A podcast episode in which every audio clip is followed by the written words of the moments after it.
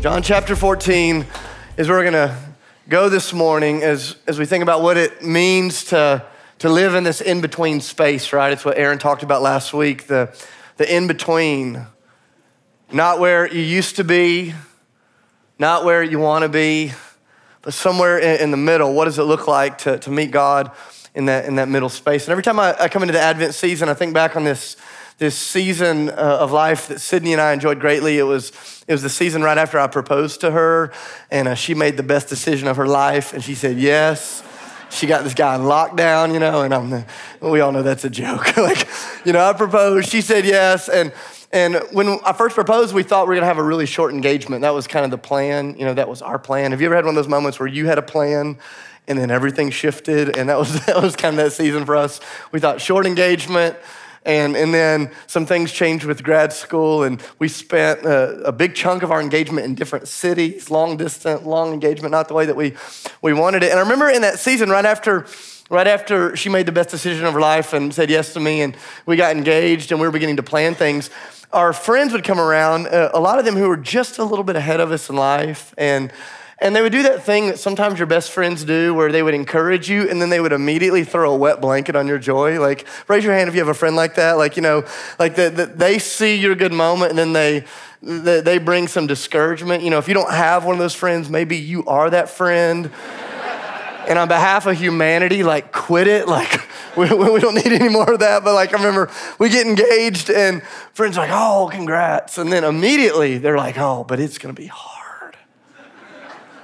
it's gonna be hard. Like, you're gonna have to wait and like you're just ready to be married. And like, you know, this is gonna be so hard. And you're gonna have to pick out like, you know, envelope colors and flowers and like, you know, and like everybody's like, so hard, so hard, so hard. And and I remember I had a friend who's about 20 years older than us, and he was just this like voice of reason in that moment. He, he's like, he's like, that's nonsense. He's like, yeah, there'll be some hard moments in the waiting.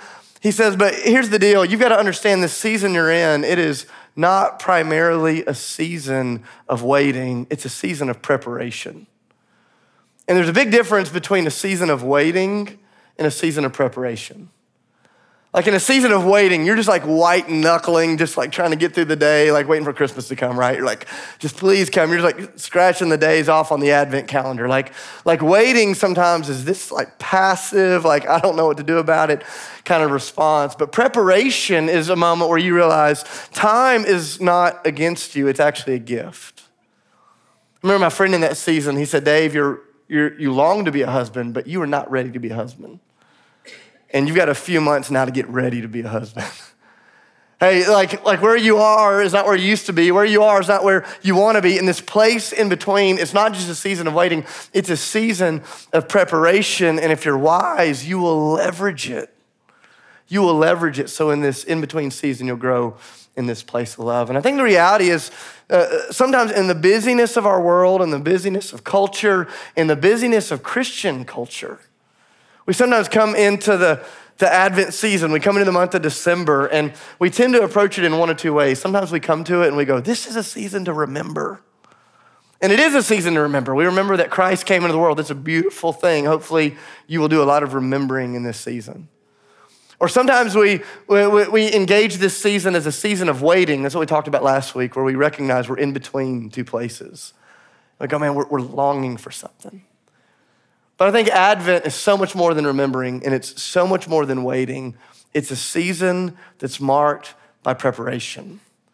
And, this morning, just for the next few minutes, I, want to look at kind of an unusual story. I, I would argue that maybe you've never read this story in the Christmas season. Maybe this isn't like your go to, like Jesus, baby Jesus in a manger kind of story. Like, it's, it's not the top of mind story for a lot of Western Christians. But I believe it's such a beautiful picture of Advent and the season that you're in, whether you realize you're in it or not. And this morning, I want to wrestle with one simple question is, in this season of preparation, what does it look like to grow in our love and our affection for Jesus? Like, as we prepare for this reality that Christ is going to come again, and I want to just say this as clearly as I know how to say it. I want to say this so simply that you would have to pay somebody to help you misunderstand it. Like, we believe as followers of Jesus that Christ Jesus will return like physically. This is not a metaphor, it's not an idea, it's not just a spiritual platitude. We believe that just as Christ entered into the world physically the first time, he will come again the second time, but this time he will come as the king. And what does it look like in the busyness and the chaos of life to set our eyes on the arc of redemptive history so that it changes the way you live right here and right now? Whether you're 13 years old or 30 years old, or you're in that space where you don't tell people how old you are anymore because you feel weird about it. Like, wherever you are on the journey, what's it look like to prepare ourselves for the arrival of the King? And I love this moment in John chapter 14. I'll give you just the cliff notes.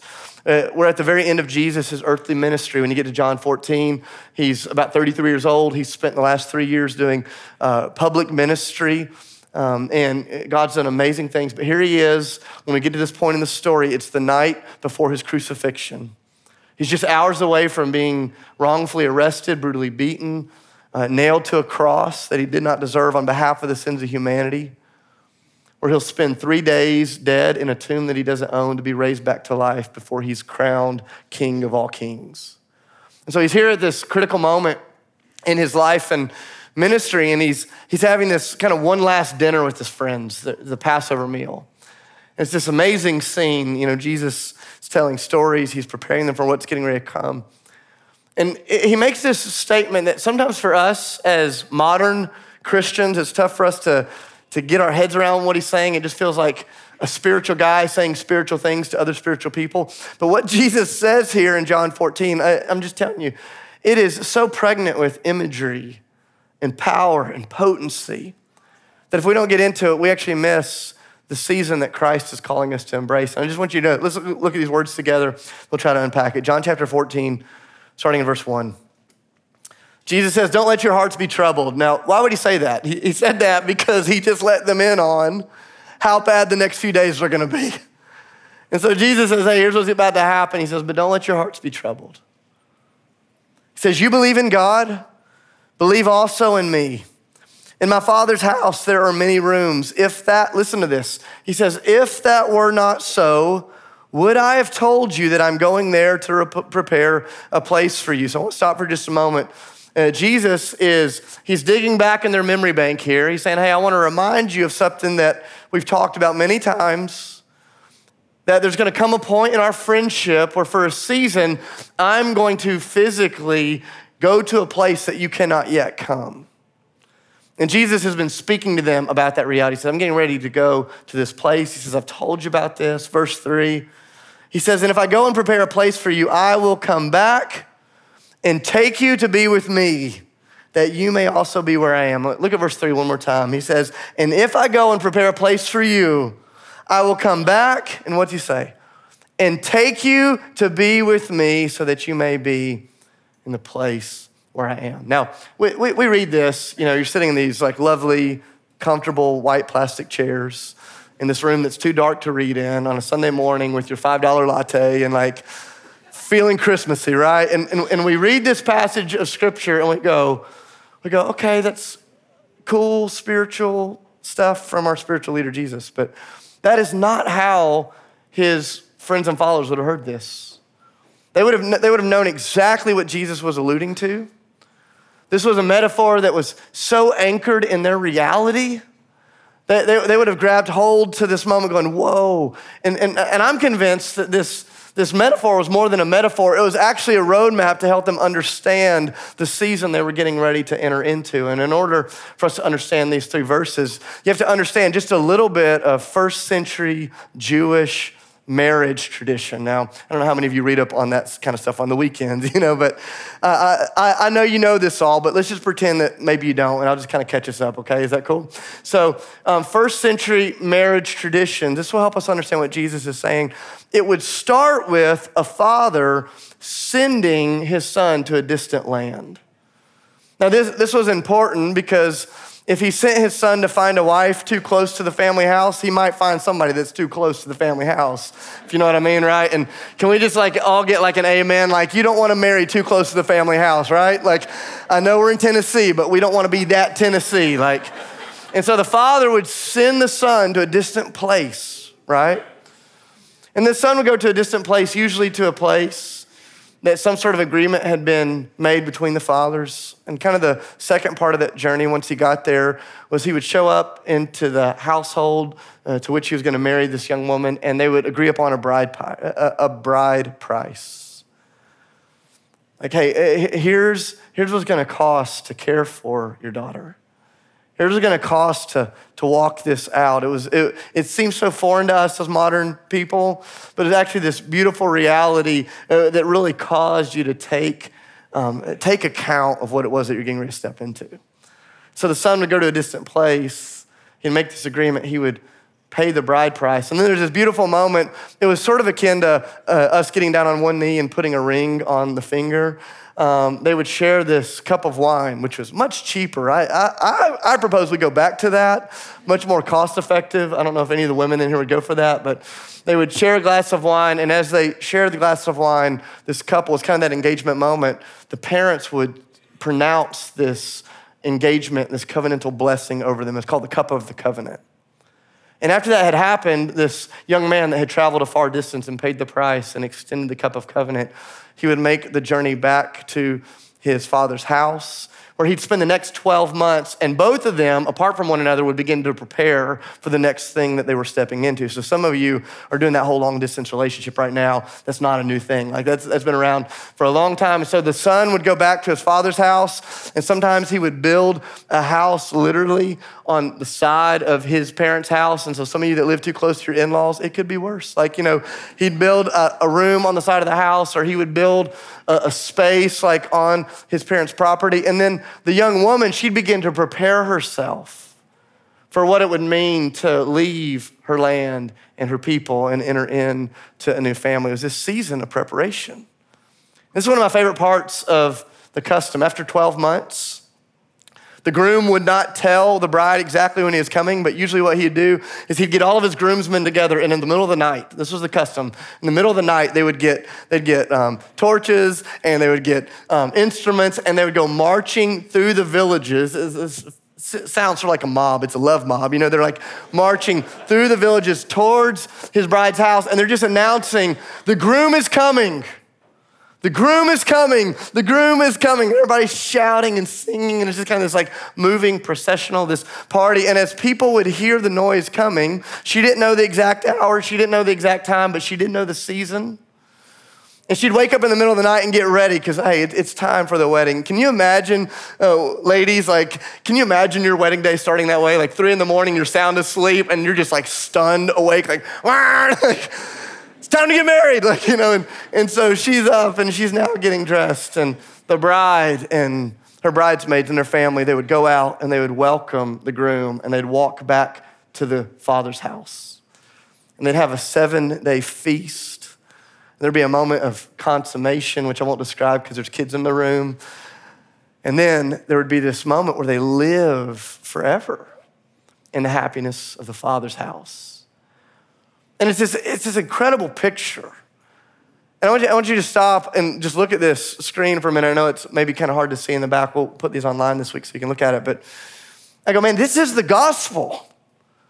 This is the, the picture of Christ. Like all throughout the scriptures, the people of God are referred to as the bride of Christ.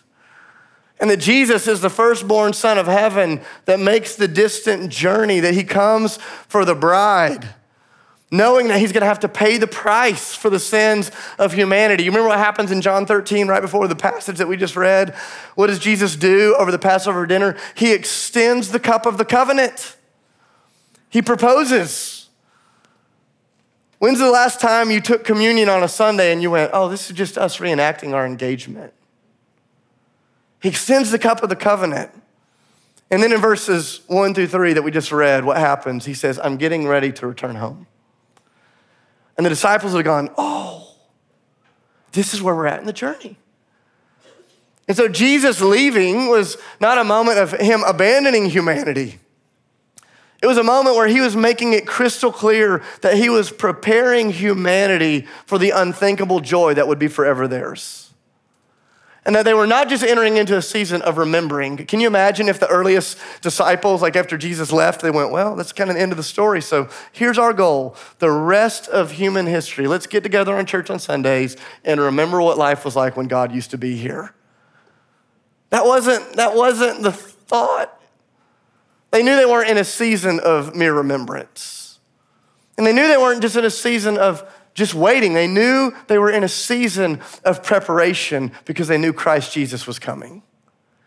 And they knew that there'd be this moment in human history, this is what the Bible tells us, where, where things will go dark, both spiritually and in reality where Jesus Christ, the light of the world, will step back onto the stage of human history. Guys, this is where the story is headed. He will step back onto the stage of human history. Every eye will see him, every tongue will confess that he is Lord, even the eyes of the ones that pierced him. We'll see Christ, the King of Kings, Lord of Lords, returning. And it says, with shouts and with trumpets and with singing, there will be this inauguration moment while the King is here. And the question is, are you prepared for it? Are you prepared for it? Because let's just be real. Some of you, you're so busy and you're so bogged down and you're so worn out, the only thing you can think about is that proposal that's due tomorrow. Or that party that you've got to plan on Wednesday. Or the deadline that you're facing in school. And so we stop collectively as the people of God and we say, hey, let's turn our eyes back to the story and let's ask the question Are we prepared? For the real arrival of King Jesus. And there's a lot of ways that, that we can prepare for this. And, but I just want to stick in the actual story that we're looking at this morning in John 14. Just a few things I want you to notice. So much stuff that we could explore. But just a few things that, that I think Jesus speaks into, like right in the moment. You don't have to go chasing this far. You don't have to be a b- biblical scholar to figure it all out. Just a few things they said. So what does it look like to prepare? I think it starts, number one, with us learning that in this season of preparation, we have to keep making the choice that we will transfer our trust to Jesus. That we will keep transferring trust to Jesus. Look back at verse one. It's so interesting to me.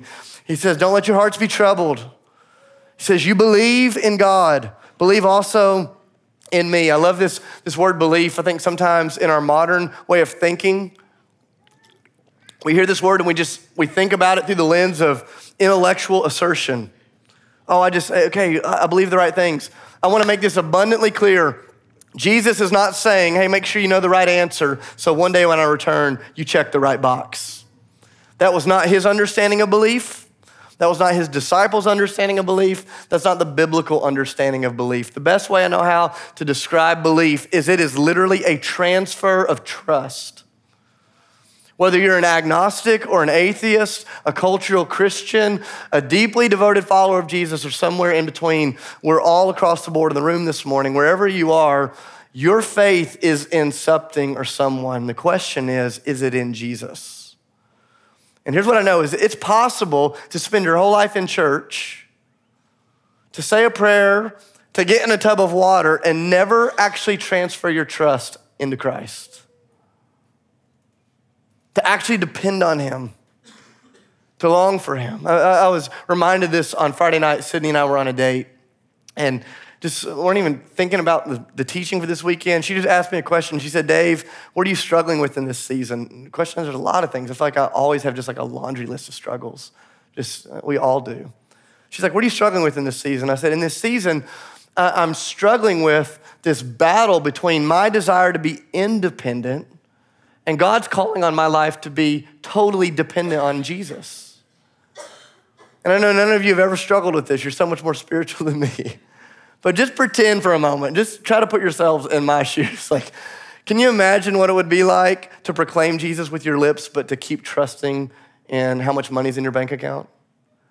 Have you ever had one of those moments where you get online to look online to see how much money's there and the number's bigger than you thought, and so you get excited? Apparently, I'm the only one. A much more common experience for me is to get online and immediately want to start drinking. I'm like, oh God, why? Apparently, that's closer to home in our church. that's why we're giving so bad, which leads me to um, just kidding. Have you, ever, have you ever had a moment where you proclaim Jesus with your lips, but you, you trust in your own thought process? You tr- trust in your own strength? You trust in your own physical health? You trust in your own relate? I mean, I'd go down, we could just fill it in the gaps, right? What Jesus is saying here is, He said, hey, listen, in this season of preparation, you get to make the daily choice to keep placing your trust over and over, transferring your trust over and over to me. And sometimes you're gonna do this proactively, where you're gonna get in the Word and, and God's gonna inspire you, and you're gonna realize, man, there's things I've gotta let go of, and I've gotta put my trust in Jesus. And then there's gonna be times where it happens reactively, because your circumstances are gonna fall apart in ways that you never imagined, and you're gonna get to decide will I trust King Jesus? Or will I trust my finances, my strength, my community, my whatever? Like, who will I trust? And this is one of the fundamental differences. It's one of the fundamental differences between a human, humanistic way of seeing the world and what I believe is a Christian way of seeing the world. A humanistic way of, of seeing the world says maturity is marked as we move from dependence to independence. That's how things are kind of marked in the natural realm. And so a little baby needs their moms and dads for everything, right? And you know that baby is mature when all of a sudden it doesn't need anything from its parents. That's the mark of maturity in a human, in a, from a human perspective. But in the kingdom of God, it's the exact opposite. Maturity is not seen as we go from dependence to independence, but from independence to dependence on Christ. It's totally upside down, it's totally backwards, and it's so hard to embrace. It's so hard to surrender to because everything in life is working against it. I think when Jesus says you cannot enter the kingdom of God unless you come to me like children, I don't think he was speaking as metaphorically as we think he was. I think he was literally saying if you want to experience the robust reality of the kingdom, you've got to change the way you think about everything. And it will require you to move from your fierce sense of independence from anything and anyone to dependence on Jesus. And man, that's a, that's a stretch at times, right? So Jesus said, we're in this season of preparing. How do we prepare? We prepare as we begin to transfer our trust. But it's not just transferring our trust. Second thing that I see in the text is it happens as we make this commitment that we're going to participate with Jesus right here and now in the kingdom. In the kingdom of God. And so in the Bible, you see these, these big words, sometimes words like justification, Justification is a big word to, to refer to that moment when you're saved by the grace of Jesus. And then there's words like sanctification that talk about how you mature into your salvation, how you grow up into this free gift of salvation. And then there's the word glorification that refers to that moment when Jesus returns and you're made perfect. And so here's what I love whether you're talking about justification, sanctification, or glorification, the thing that connects all of them is participation. That in every season of your life, whether you're following Jesus or not, He's inviting you to participate in the fullness of the kingdom right here and right now. How do we prepare? We prepare by participating with Christ right here now. I'm, going to read a verse to you here in John 14 that none of you will believe. You'll pretend you believe it because you're in church, but I know you don't actually believe it. It's hard to believe. Verse 12 says, Very truly I tell you, whoever believes, so there's that conversation about transferring trust. Whoever believes in me will do the works I've been doing, and they will do even what? Somebody say it with me. They will do even, come on, help me out, church. They will do even, don't you wish you could believe that? That's hard to believe. But it's true. And we have to decide will we spend our whole life reducing the Bible so it makes sense in light of our experiences? Or will we ask the Word of God to come in and to expand our experiences so they make light and sense of the Bible. Jesus said, Here's the deal when you transfer your trust to me, you're going to do all the work that I've been doing. You're going to serve the people I serve. You're going to speak the way that I speak. You're going to live holy, righteous, subversive lives. You're going to even walk in supernatural power. It's the reason we pray for healing. It's the reason we pray for the sick. It's the reason we pray for the miraculous. Even when we don't see it, we keep praying because we go, Jesus, you've told us this is how it's supposed to be. And we want to participate in it right here and now. What I love is uh, when Jesus came, he did not just come to save you from your sins. That was a part of it. Please listen on this once you hear this. He did not just come to save you from brokenness, he came to apprentice you into a brand new way of life right here and now. Think about years ago, maybe you've heard me tell this story. Our, our dryer broke, and we hired a guy to come fix our, our dryer. And he shows up on our porch, and, and uh, there's another guy with him who's about 10 years younger than him. And he said, Hey, my name's Robert. I'm, I'm here to fix your dryer. This is my apprentice, and don't worry, you're only paying for one of us. And I'm like, I know I am. I'm only paying for one. And, and then uh, he said, he said, no, he said, I'm here to teach this younger guy how to do what I do. And if it's okay with you, I'd love to teach him. I'm like, of course, that's amazing. Had no idea that day as he was fixing my dryer that I was about to get just a beautiful picture of discipleship because this older guy starts teaching this younger guy how to do everything. So he walks in the house and just immediately starts showing him. He said, Hey, when you come in, you put these things on your shoes so you don't make the, the house dirty. You, you talk to the kids and to the wife, but don't be weird or offensive about it, you know, and be relational, but not too relational, you know. And he's, he's just giving him all of his pointers. And then there's this moment where they get into our living room and they're fixing the dryer. And I'm just listening as he's showing this guy. He's teaching him how to do everything that he's just done. And you realize that's the longing of Christ for you is that everything Jesus did, he wants to teach you how to do. And you go, how? By the power of the Spirit, in the context of community, with a whole lot of grace and practice, it's the way the kingdom works.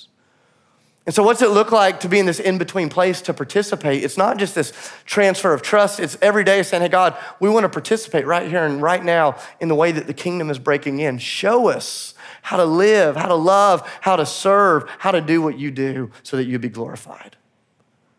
So, we transfer trust, we, we participate right now, here and now. And third thing that I noticed is that we make the choice to lovingly obey.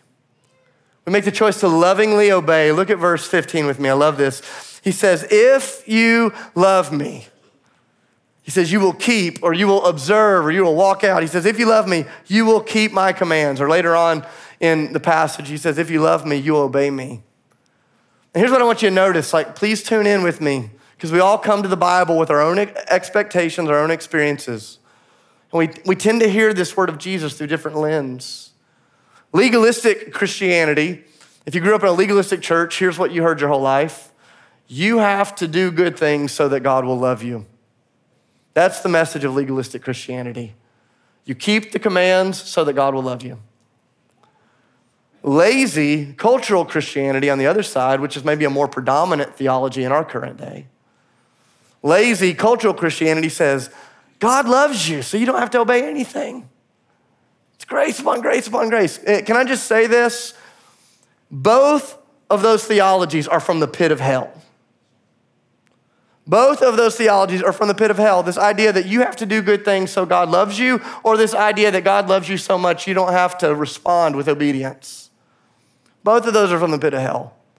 The gospel declares you are so loved already that when you receive that love in your heart by the power of the Holy Spirit, you want to obey. That's the gospel. That you know you're loved, you're secure in love, you feel the love, you receive the love, and so you desire to walk that love out in obedience to the Lord. Does that make sense? Think about one of my sons last year. He had this amazing teacher. She was phenomenal. She was a very vocal vegan. And so all of a sudden, my son wanted to be a vegan, and I'm like, Lord, why? And uh, nothing, nothing against vegans. Like, if you have a problem with that, just email me, Will Shinnick at ethoschurch.org. You can send any of your complaints to me. But, uh, like, n- nothing against it. Nothing, but he comes home, and all of a sudden, he wants to live a new way. Why did he want to live a new way? Because, man, this woman loved him fiercely as her student. And he just wanted to please her. How do you know you are growing in preparation for King Jesus? All of a sudden, the love of Christ has been shed in your heart so intensely, you go, I want to live righteous. I want to live holy. I want to please Him. You know, I think a lot of us as Christians, we treat our engagement to Jesus the way so many people in culture treat their engagement to their spouses or soon to be spouses. I think about being down on Broadway. You know, periodically I'll go down and just try to serve and minister to people. And just being down there, and I see all of these bachelor parties coming through. And I know this is going to step on toes. You're welcome. This will maybe bless you if you'll just listen to this. I, I see these guys, and I go, guys, this is the worst way to prepare for covenantal marriage. This is ridiculous. You think this is gonna help you love your soon to be wife? You, know, you think this is gonna help you cultivate a heart of faithfulness?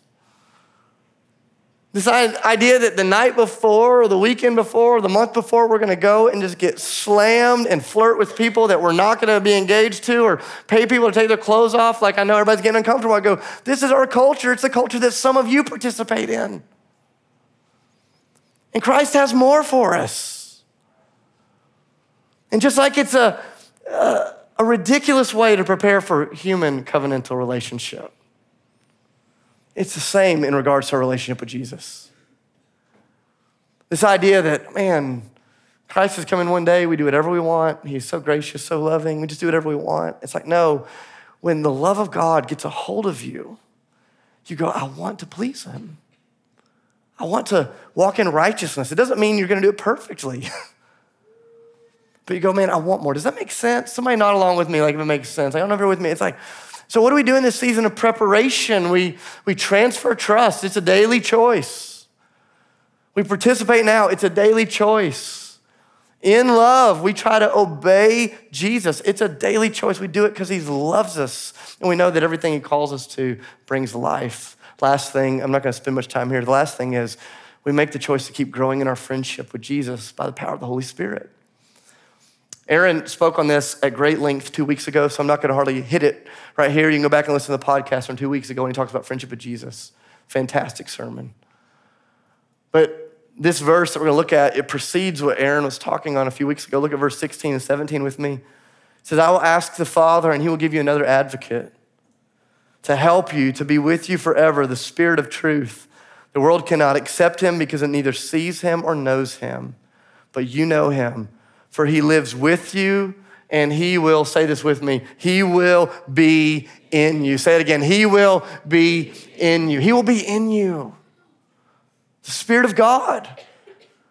Like, how, how do we walk out this season of preparation? We realize in this season of preparation that God is not far off. He's not distant. He's not over there somewhere. He's literally not just with us or among us, He's in us.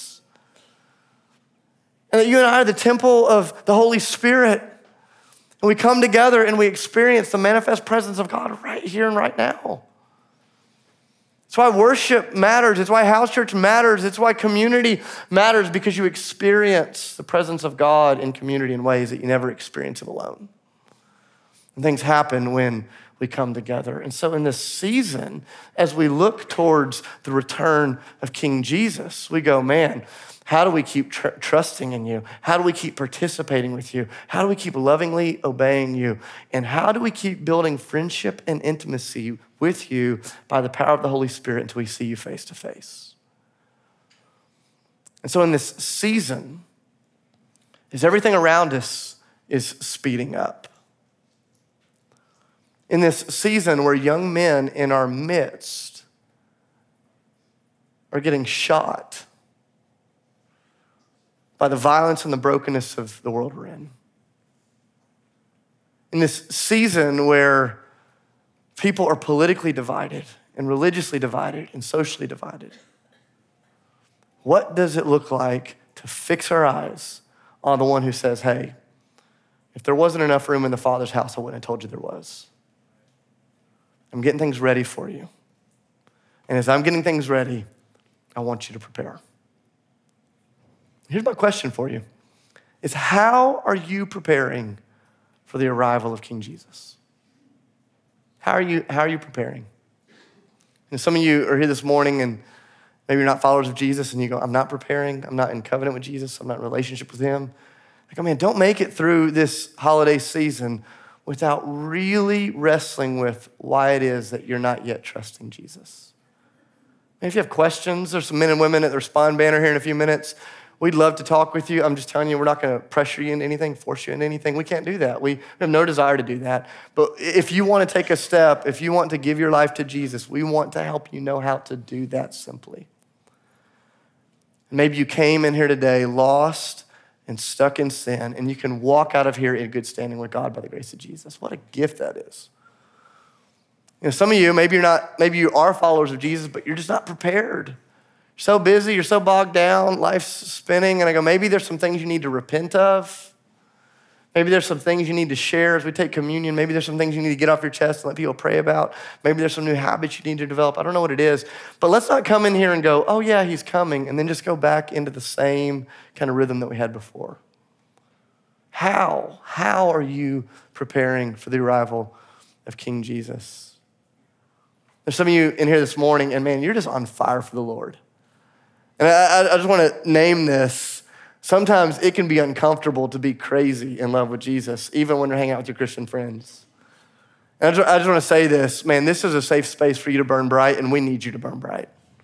If you had one of those moments where you're just on fire for God and you hang out with your friends, and all your friends want to do is talk about their fantasy football team, or hang out with your friends and all they want to talk about is what's going on in culture all around, and you go, man, sometimes even amongst Christians, you feel like you're too in love with Jesus. And I just want to say, man, like you are welcome to burn bright here. We need you to burn bright. I was reading earlier this week, Hebrews chapter 10. I'm not sure if it was verse 29 or 39, somewhere in there. You, it ends with a nine. You can find it. like in Hebrews chapter 10, there's this little verse that just struck me. He says, We do not belong to the ones that shrink back. We do not belong to the ones that shrink back. Ethos Church, we do not belong to the ones that shrink back. And even when the, even when the culture's getting cold, even when the church around us is capitulating uh, to sin and to the ways of the world, even when it is socially acceptable to keep your mouth shut when it comes to the thing of Jesus, we do not belong to the ones that shrink back. We rise up in the name of Jesus with love and power and with grace in the season of preparation. We say, Jesus, come quickly. And we're not scared to believe it. So let's stand up together. I want to pray over us. We're going to go to the communion table. And as you go to the table today, man, as you take the bread, as you take the cup, you're reenacting your engagement, your, your, your commitment to King Jesus, to the Lord. And so I encourage you, bring the bread and the cup back, process this question, pray together, share together. Let me pray. Father, I love you. Jesus, we love you. Holy Spirit, we love you. Thank you. Thank you for just the clarity that you give us about the season that we're in. God, amidst all the things that are happening, would you help us to trust you? Would you help us to participate with you right here and now? Would you help us to lovingly obey you? And God, would you help us to know you as friends? Help us to prepare well, God. Would our lives be like a burning torch in the midst of a dark world around us? Jesus, come quickly. Amen.